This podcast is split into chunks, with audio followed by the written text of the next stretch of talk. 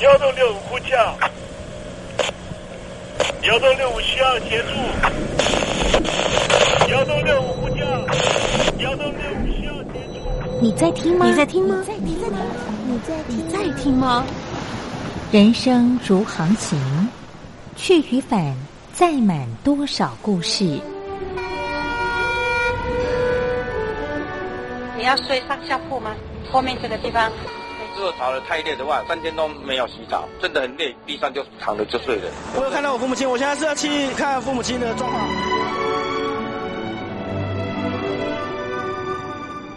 聆听故事湾，让每个故事找到属于自己的码头。我到了那儿以后，我们就往妈妈家去。我一到那边，就感觉我妈妈已经她能够活活下来都不容易。我知道，他没他没跟我讲，我也不敢问，好好苦。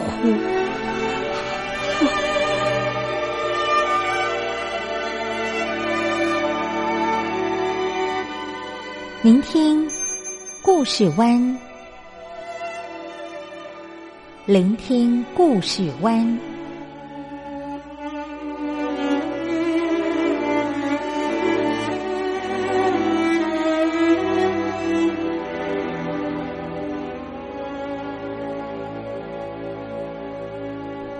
故事总有一个停泊的港湾。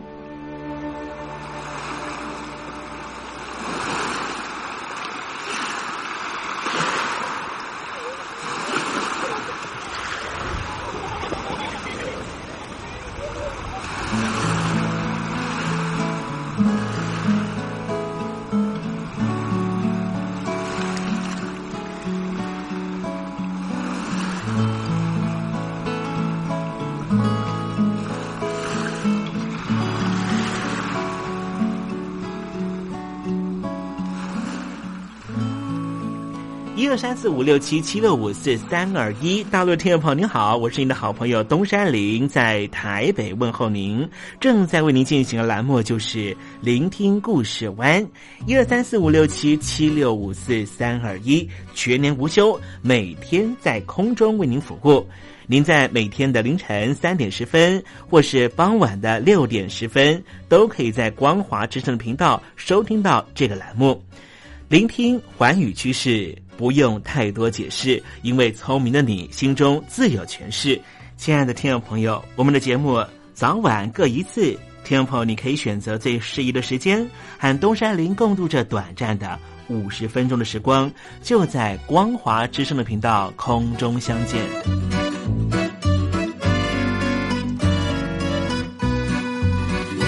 那么，听众朋友，收听、聆听故事湾东山林的节目，到底能够听到什么样的内容呢？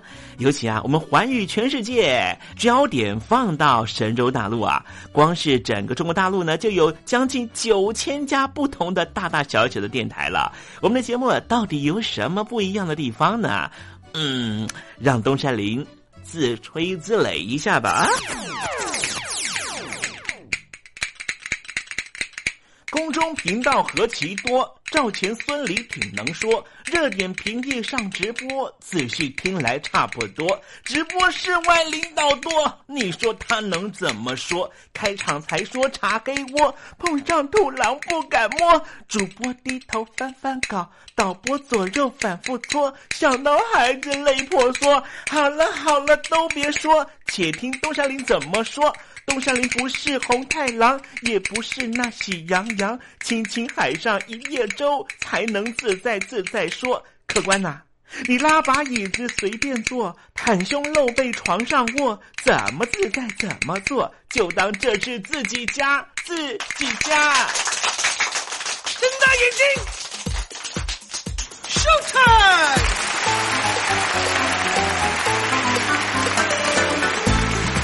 听众朋友，你好，我是你的好朋友东山林，在台北问候您。正在为您进行的栏目就是《聆听故事湾》啦。为什么节目的开场要这样的隆重呢？因为在凌晨三点钟的时候才进行我们的节目啊。听众朋友可能正在打瞌睡之中，或是呢在睡梦之中，所以呢要赶快把听众朋友呢让那瞌睡虫踢到九霄云外啦。听众朋友，今天的节目非常的精彩，千万不要错过了。那么精彩的内容到底包含了什么呢？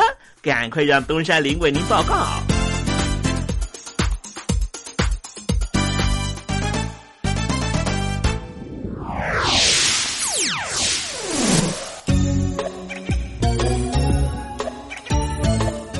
星期三，星期三，猴子去爬山。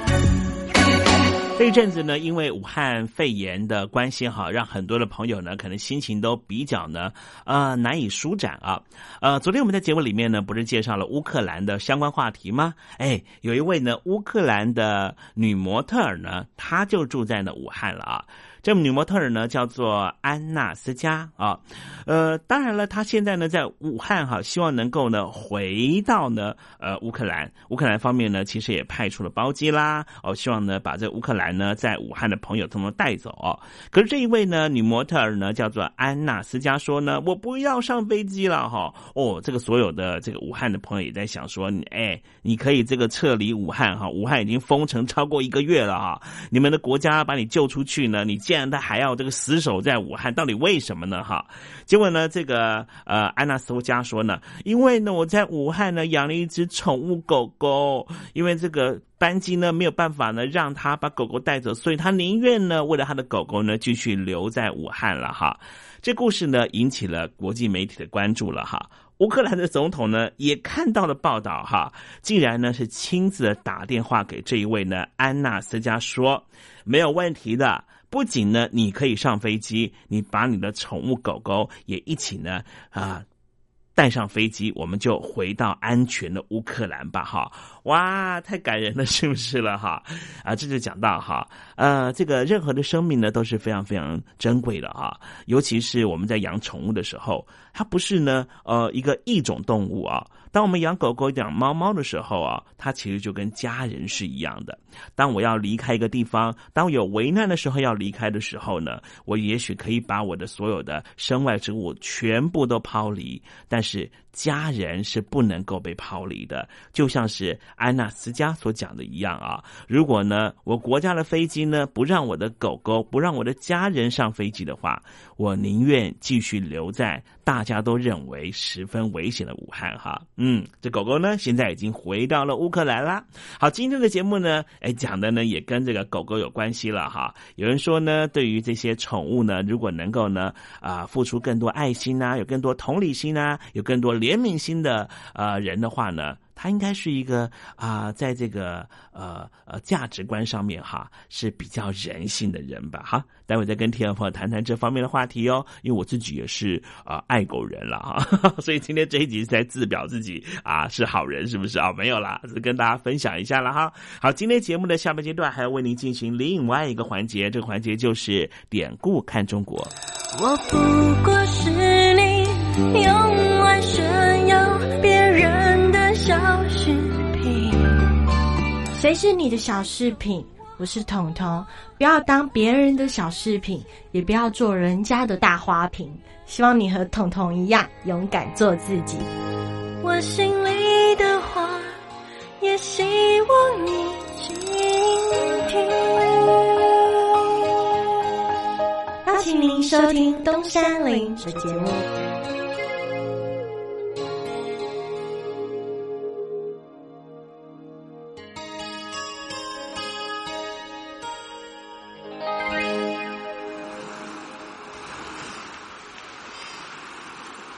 这里是光华之声，在台北发音。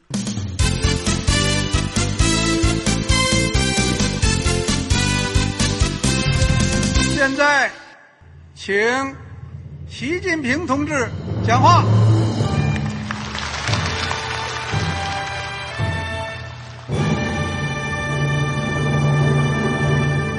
中国梦必须紧紧依靠人民来实现。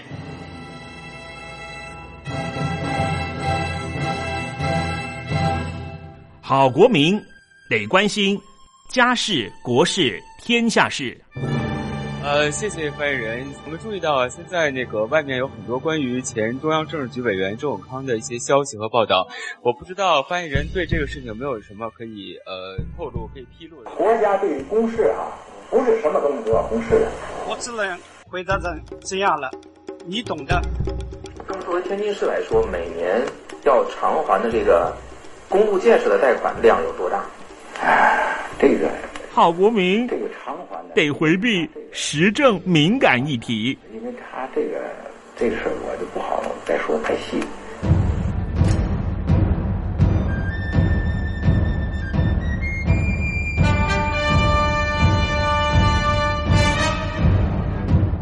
我们要坚持人民当家作主，坚持人民主体地位。任何官方不宜说太细，期望您体谅的话题，尽在时政，你懂的。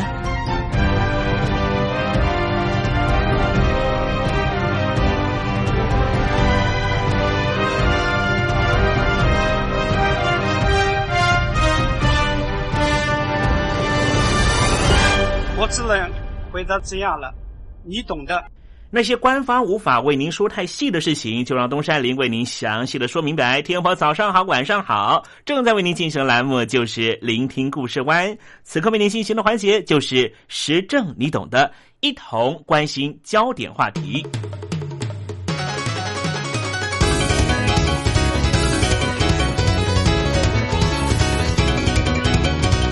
人和狗的关系啊是非常非常微妙的。据说呢，狗的祖先呢就是狼，可是狼呢跟人却不是朋友。经过了。好几代、好几代不同的演化，这狼呢才被人给驯化，变成了我们的好朋友。当然，在驯化的过程里面呢，有一段时间呢，狗根本就是人的工作犬了。即便是到现在呢，大部分的狗呢都成为了宠物犬，可是呢，有一些狗呢还是担任人的工作好朋友。比方说呢，在有些部队里面呢，就有一些军犬。我们知道，英勇抗敌、保家卫国的战士，如果为国捐躯的话，就会进入当地的钟灵塔或是军人公墓里面。而为国牺牲生命的毛小孩狗狗呢，在台湾的国军部队啊，北部有个营区，就设有一座军犬的墓园，叫做爱之园。为了纪念曾经在单位服务的三只毛小孩，一只叫做爱川。一只叫做爱运，一只叫做爱语。为了让官兵弟兄姊妹呢永志不忘这三只赤胆忠肝、护军卫国的灵犬，爱国精神永续传承，所以有这一座爱之园的军犬墓园。在台湾国军里面呢，服役的狗狗啊，依照他们的专长有一些分类，他们可以负责巡逻啊、攻击啊、弃毒或是侦报。当然还有其他的狗狗呢，负责其他的业务啦。我跟大家介绍一下啊，负责侦报的狗狗，他们负责什么事情呢？就是啊，他们要协助爆猎物的。侦测和搜索要进到啊，可能是室内啊，或是室外，对人员进行这个啊，闻闻看身上呢有没有爆裂物，甚至啊，他们还有一些呢可以协助毒品的搜查。当然了，有一些军犬啦，根本就是呢防卫警戒的功能。哇，这几乎就是呢很多警卫班的好朋友了哈。尤其啊，如果一不小心哈，晚上站夜哨哈，突然之间嘟咕了哈，突然之间睡着了哈，我旁边。边的狗狗还会帮我忙哈。刚才我讲的呢，就是东山林呢，啊，之前呢在当兵的时候实际的情况哈。我记得我当兵的时候啊，守的是油库哈，啊，所以呢都有配一只呢，呃，很可爱的大狼狗哈。这只狗狗啊，我在刚刚进部队的时候啊，班长就告诉我说，一定要好好的善待它哦，它可以帮你很多忙。甚至呢，排长跟我讲说呢，如果呢你的这只狗呢生病的话哈，你就不准休假了哈。哇，所以我那时候好紧张，好害怕啊。每次呢放假回来呢，我都准备呢零食给他吃了哈。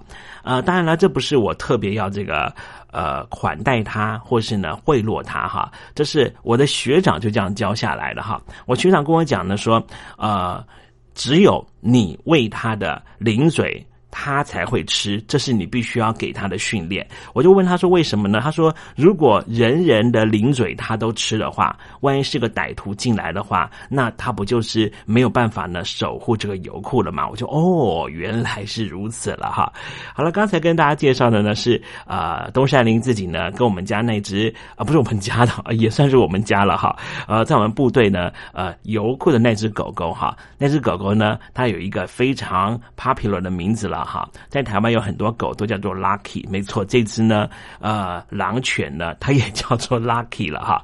我退伍的时候呢，啊，它还在这个油库里面呢，啊，这个束手疆域了哈。后来好像我退伍三年多的时候啊，这只狗狗呢，啊，才去见这个啊上天堂变小天使了啊，它上。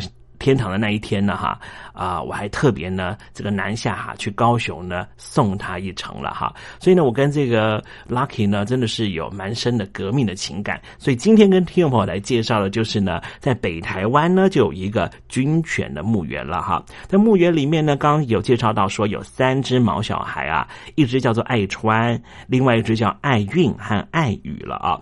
它除了呢有这样的功能，就是我刚刚跟天朋友介绍的，可以陪我们夜间巡哨站岗啊。它更是呢这个官兵弟兄姊妹哈军旅生涯呢很重要的慰藉哈。因为在集体生活里面，有时候真的还蛮无聊的哈。当然拿这三只呢保密功夫到家的狗狗呢，也是可以做一件很重要的事情，就是我跟他讲的所有的秘密，他都不会讲出去了哈。可是呢，这个狗狗呢，它当然呢，呃，不像人哈，这个平均岁数那么长了哈。即便我们跟狗的情感再深再浓，但是仍旧敌不过生离死别哈。那么这个营区的第一只狗狗呢，叫做爱川了啊。它在二零零三年的时候啊，在营区交接之前就已经啊。因病身亡了。那么爱运和爱雨呢，则是在营区交接之后呢，分别在二零一零年和二零一一年，因为年纪太大，相继辞世去当小天使了。那么其中呢，爱运呐，在这个民国九十九年二零一零年的八月十六号啊，在巡完他的管区之后，回到营区呢，被陪同的官兵发现身体有异状，立刻把他抱到营区门口等待送医。可是呢，爱运仍旧。是意图要用爬行的方式返回营区哦，这真是坚守岗位的好精神了哈，让所有的官兵弟兄姊妹都非常的动容。一直到现在啊，这个营区指挥官还要求呢，弟兄姊妹呢要延续这一份爱和尊敬，每个月的第二个和第四个礼拜五啊，都必须要在完成自身勤务之后，环境整理做完了，要赶快到。爱之源的军犬墓园呐，负责打扫了啊。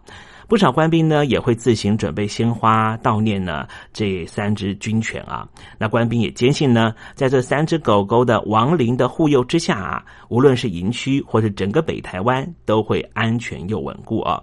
台湾人爱狗养狗这件事情呢，有个统计数字可以说明哦。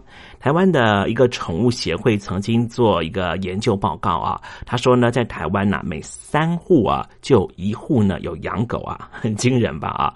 也因为呢这个狗狗的关系呢，所以呢台湾的呃动物保护的措施呢，还有相关的法规呢，也就非常的周严。比方说呢，在二零一七年的时候啊，呃台湾的农委会啊就宣布说，零扑杀政策正式上路。使得台湾呢成为呢继印度之后啊亚州第二个实施流浪动物零扑杀的政策啊。那么在之后呢，全台湾的公立动物收容所呢也就全面停止人道扑杀，除非呢这流浪动物罹患了法定传染病，或是呢因为重病哦没办法治疗这些情况，才能够在核备的情况之下执行人道处置啊。呃，在台湾的农委会的畜牧处的处长啊，李春进呢，他就曾经说呢，他说啊，这一项的立法所重视的，当然就是生命的价值哦。他说，如果把动物视为是自己的财产，那么就由个人处置；但是如果视为珍贵的生命的话，那么国家呢就有权利要介入了，不能够让饲主或是人类随意的处置啊。那么现在呢，在台湾呢，不管是养狗还是养猫了啊，不是只是呢把它当成是宠物而已哦，甚至呢成为了伴侣，成为家人的一部分啊。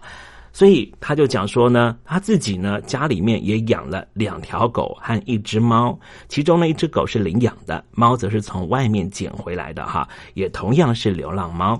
随着台湾的零扑杀政策推动之后呢，全台湾的各地方政府的动物收容所啊，也吸纳了大量的爱狗爱猫的职工，每天呢都有排班表啊，有人力来协助流浪动物洗澡，甚至带出去运动、上厕所。每天也有兽医师呢自愿的，当然也有公家的兽医师协助看病。目的是什么呢？就是让这一些流浪动物可以再被爱狗爱猫人士带回家饲养，变成自己的家人了。每年的九月九号在台湾呢是一个很重要的日子哈，什么节呢？叫做台湾爱狗节啊。那么台北市政府呢，为了鼓励民众啊到动物之家去认养狗狗，所以每年都会呢推出大礼，赠送九月份来认养狗狗的人啊。也因为这样的政策呢，使得台湾的台北市流浪动物的认养率一度高达百分之九十三了啊。呃，当然啦，如果听众朋友有机会来台北市的话，你就会发现啊，在台北市基本上呢是没有宠物店在卖狗的，因为呢，想要养狗的人都会主动到台北市内湖的流浪动物之家去认养狗狗哦。不光是北台湾的台北市了，台南市也是如此哦。依据台南市他们地方和乡村以及都会区个别的特色啊，他们就推动了工作犬。所谓的媒合服务了。台南市的动物防疫保护处的处长啊，吴明斌就说，为了疏解以往啊不容易被认养的成犬的收容量啊，所以呢，他们就推动了农业相关的畜牧场、养殖场和果园的工作权啊，包括了机场啊、猪场啊、啊牛场啊、渔温果园呢，啊，都可以让这些大型的或是呢，哎，真的比较凶的成犬啊，稍微训练完了以后呢，就可以没合到不同的场域哦。在今天要上节目之前呢，我特别打电话问了台南市的动保处的处长吴明斌啊，我说吴处长啊，那推动这几年有没有发现一些比较特殊的情况了啊？他说呢，这些年呢，在台南市的山区哈啊，有一些野生动物了哈。野生动物是哪一种呢？就是所谓的鼬獾啊，鼬獾呢，这是低海拔的台湾的野生动物啊。那么因为呢，很害怕它们身上呢啊，也许有狂犬病了啊，所以呢，他。他们这些年推动的就是呢，这些流浪动物呢，啊，没合到的果园或者到农场之前呢，哈，一定先打过了狂犬病的疫苗，而且呢，每年呢都给予免费的施打了哈。我问他说，为什么要打狂犬病疫苗呢？他说呢，啊，这些果园的啊园主啦，啊，还有呢这些农场的主人养这些狗狗，就希望呢幼獾不要偷偷吃他们的农作物了哈。可是呢，这个狗狗要如何制止幼欢呢？两人恐怕是要扭打一番啊！但是如果幼欢呢，它有狂犬病的话，那不是会导致于啊，这个主人家的狗狗得了狂犬病嘛啊！所以呢，有农友有这样的反应，所以他们就做了应变的措施哈，可以第一时间侦测到、阻挡到发病的幼欢。他说呢，也因为这些独到的做法啊，使得台南市的认养率也高达了七成五了啊！除了台湾喜欢狗狗之外，我想大陆的朋友呢，应该也蛮喜欢狗狗的。我知道呢，一些啊，这个一级城市、二级城市了哈，养狗的人还真不少，但是养小孩的人倒是逐渐的减少哈。但是在台湾呢，我们也看到一些新闻啊，中国大陆的朋友应该也有看到哈。还是有不少人对狗狗哈，好像不是这样的礼貌跟客气啊啊！我们稍微休息一下，马上跟天婆介绍一下这些虐狗的人到底心里在想什么呢？听众朋友，您正在收听的节目是《聆听故事湾》，欢迎您写信到台北邮政一七零零号信箱，台北邮政幺七零零号信箱和东山林联系。东山林就是东边的山里有只麒麟的东山林，东山林等候您的来信哦。今天在时政你懂得的环节里面呢，跟听众朋友聊的是跟狗有关的话题啊。前半段谈的都是呢人跟狗之间呢啊，真是和乐融融啊。我们已经不当狗当狗了，把狗当成家人是一样的啊。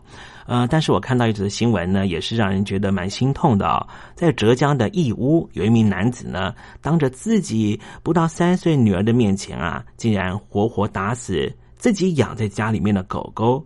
还把影片拍下来上传到抖音啊，背景呢看得出来应该是啊在住宅的浴室里面啊，狗狗呢的嘴呢被粘上了胶带，男子呢是按着狗狗出重拳狠狠敲他的狗头啊，狗的腿呢不断的抖动，看得出来是承受了很大的痛苦，但是却又无力反抗，男子呢不断是多次挥拳，还得意洋洋的说。我再打两拳就打死他了啊！在镜头里面呢，看到狗的嘴呢，不断的喷出大量的鲜血啊！啊，我跟听众朋友坦诚呢，我看了这段视频啊，东山林真的是久久不能自已啊，将近一个小时哦，我没有办法呢，这个专心做事啊，我就看到这只狗呢，竟然就在我的面前呢，被它的主人活活的打死，而且这个主人呢，完完全全没有一点怜惜之心啊！那我就想说呢，那你当时为什么要把这只狗带回家呢？无论它在家里面呢犯了什么错，那也都是因为你没有把它教好嘛，对不对？或是呢，他当时情绪不好，所以你应该要跟他做啊这个人狗之间的沟通嘛。但是你没有选择这样做，而是把它活活给打死了。另外呢，我还看到一则消息了，是说呢有一部呢中国大陆的贺岁片了啊，我不晓得你有没有看过啊，叫做《疯狂的外星人》啊。呃，有一只呢年轻的德国的牧羊犬啊，就被锁在一个悬吊在半空中二十英尺的笼子里面，激烈旋转之后呢，最后被丢到冰冻的河里啊。这电影里面呢是这样的演的啊，可是呢有一名爱狗人士啊，他就出来爆料了啊。他是说，他正好经过了拍摄剧组的片场，但是呢，有人认为说他根本就是剧组里面的人啊。可是呢，他是对狗非常非常喜爱的啊。先来说一下这部电影的导演呢，叫做宁浩啊。呃，这个爆料人呢就说呢，在二零一七年的十一月二十八号啊，他亲眼目睹到他见过最残酷的动物虐待行为啊。他说呢，在拍摄过程呢，这个狗笼呢一直升到半空中，用电缆疯狂的旋转笼子的同时，突然之间，他就听到这德国牧羊犬不再叫了，然后落在五十英尺外。整个过程呢，导演重拍了好几次，这只狗呢都在铁笼子里面。他就说，等这个镜头拍完了以后啊。他看到这只德国牧羊犬啊，浑身发抖，然后口吐白沫，躺在地上抽搐着，然后就死了。这位爆料人呢，看了以后呢，觉得太讶异了，他就想说，像这样的镜头，其实做动画就可以做出来，根本不需要把一只德国牧羊犬活生生的放在笼子里面虐待它，然后。把他整死。后来，这个爆料人呢，也把他看到的景况呢，写信给拍摄这部电影的一名美国男明星，叫做马修·莫里森呐。马修·莫里森呢，就是呢，也许听众朋友看过美剧《欢乐合唱团》格力里面呢，扮演合唱团指导男老师的这位马修·莫里森呐。他接到了这个投书呢，特别发表了一篇严厉的声明稿，并且立刻打电话给制片人，表达他心里头极为愤怒的心情。为什么呢？因为马修·莫里森在声明稿里面说，他说他自己家里面就养着两只大白狗啊。这部电影的男主角黄渤和沈腾倒是没有针对于这个消息做出任何的反应啊。我记得有一位伟人曾经说过，他说。看一个民族如何对待动物，就可以检视这个民族是否文明啊！讲这句话的不是别人，就是印度的国父、印度的圣雄甘地。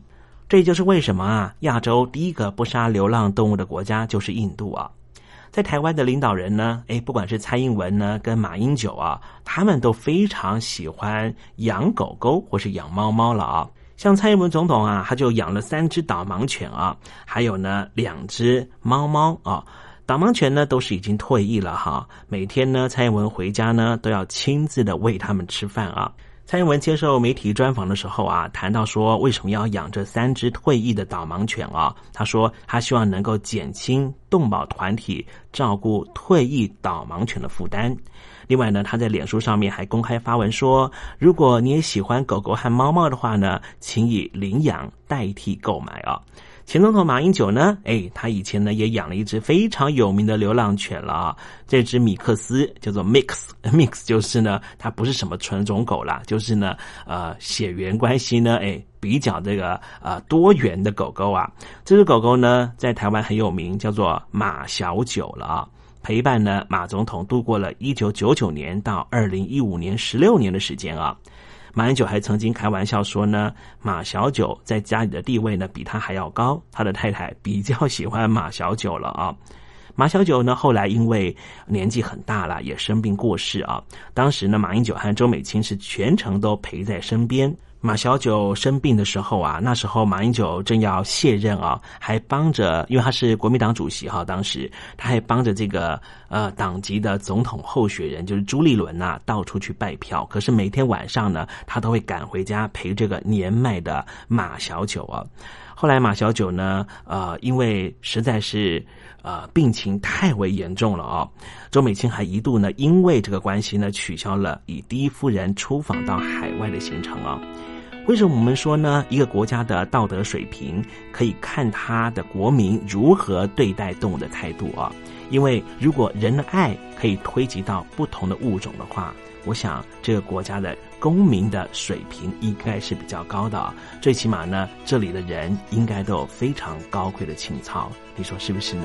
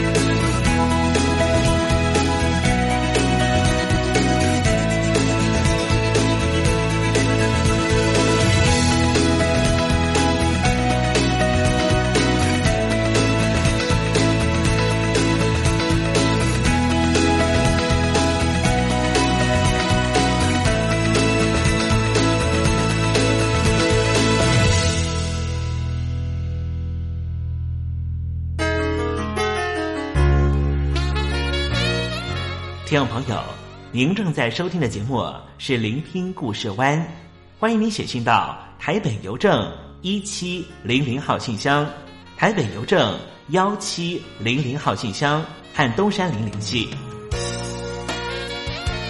东山林就是东边的山里有只麒麟的东山林，东山林等候您的来信哦。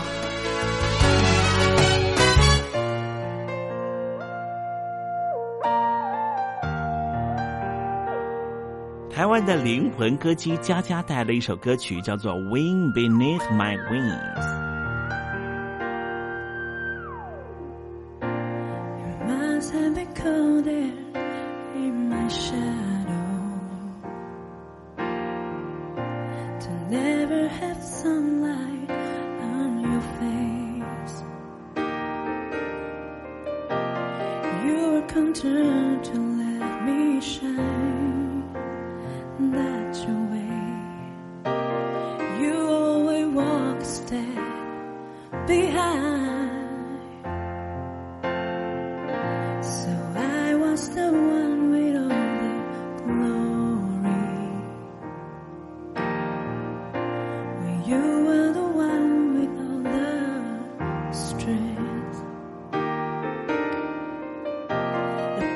Beautiful face without a name for so long. A beautiful smile to hide the pain.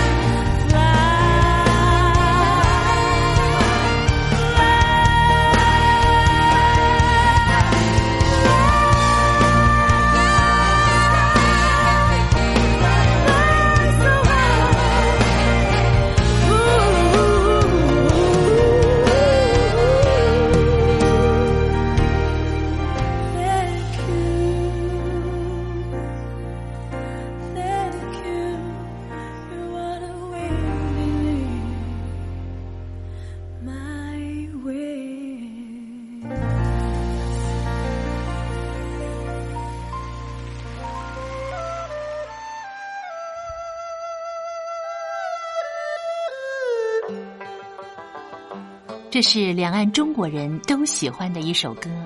小城故事多，充满喜和乐。如果主持人播错了速度，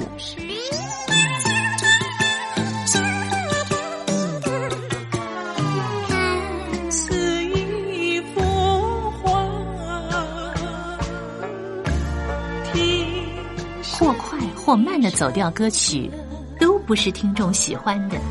人生境界真善。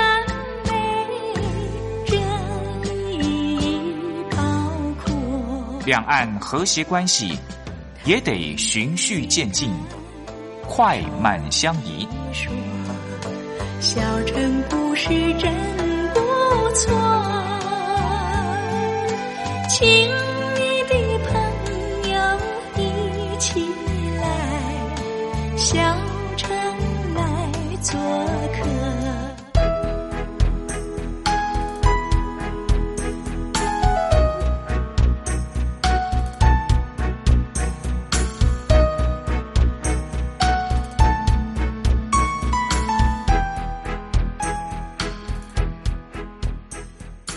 活中少不了知性的真，生活中少不了理性的善，生活中也少不了感性的美。光华之声，永远陪伴您，生活在真善美的世界。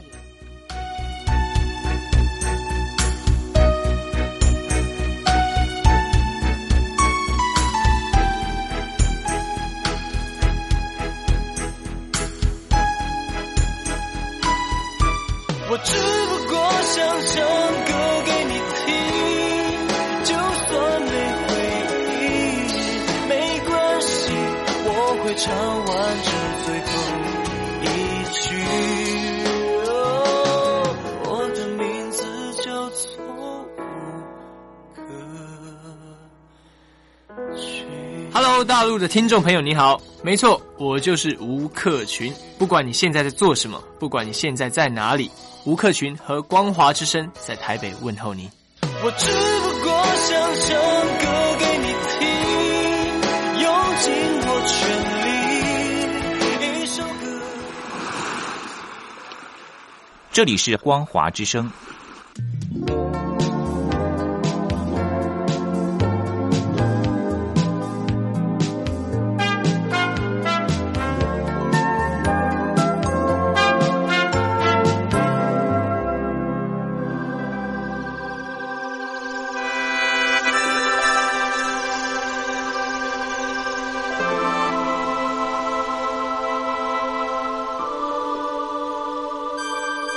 中华文化源远流长，典章制度、古今风俗贯穿五千年，鉴古知今，展望未来。典故看中国。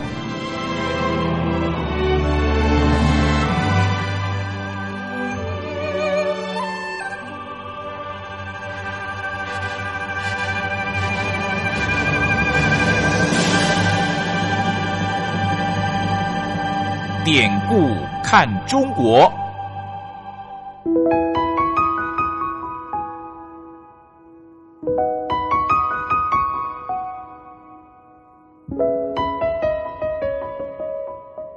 过往一百多年来，中华民族的不幸，每一名炎黄儿女无不亲身承受。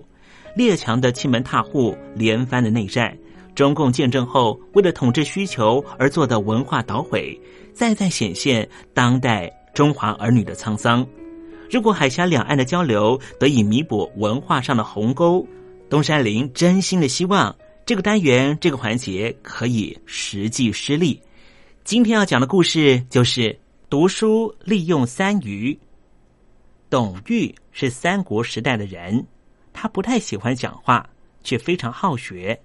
每一次他跟着哥哥一起出外做买卖，身边总会带一些经书，而且有空就翻开来读。他的哥哥常常笑他根本是个书呆子，可是董玉却改也改不了那爱读书的习惯。董玉读了很久又很久的书以后，学问大为精进。有人仰慕他的学问，就向他请教。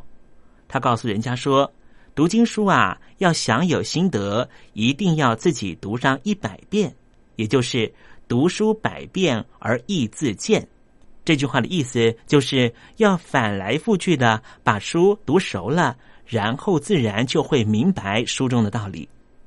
请教他的人又说：“一个人哪来这么多时间可以读书啊？”董玉就回答说：“你可以利用三余的时间。”那么什么叫做三余呢？董玉解释：冬天是一年的剩余，晚上是白天的剩余，阴雨天是晴天的剩余，都是可以用来读书的时间呢。所以啊，董玉说的三余，虽然说的是从前农业时代冬天每天晚上和阴雨的天气，这些啊都是农家不工作或是工作比较清闲的时间。但是我们不妨把三余的意义变通一下。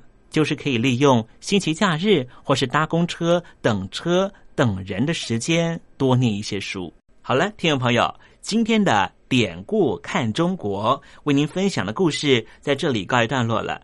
文化的低渗不争朝夕。当有一天我们发现自己怎么更有包容力、更有同理心、更能替旁人着想的时候，我们就能够实际感受中华文化的博大精深正在我们的身上发挥作用。让我们拭目以待吧。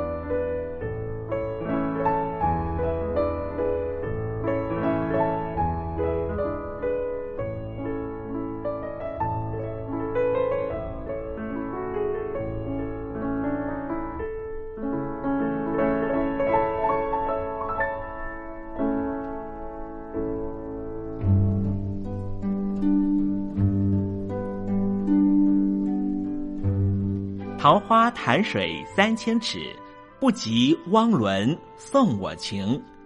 听众朋友，大诗人李白告老还乡，云游四海，从繁华的长安城到安徽乡间的桃花潭。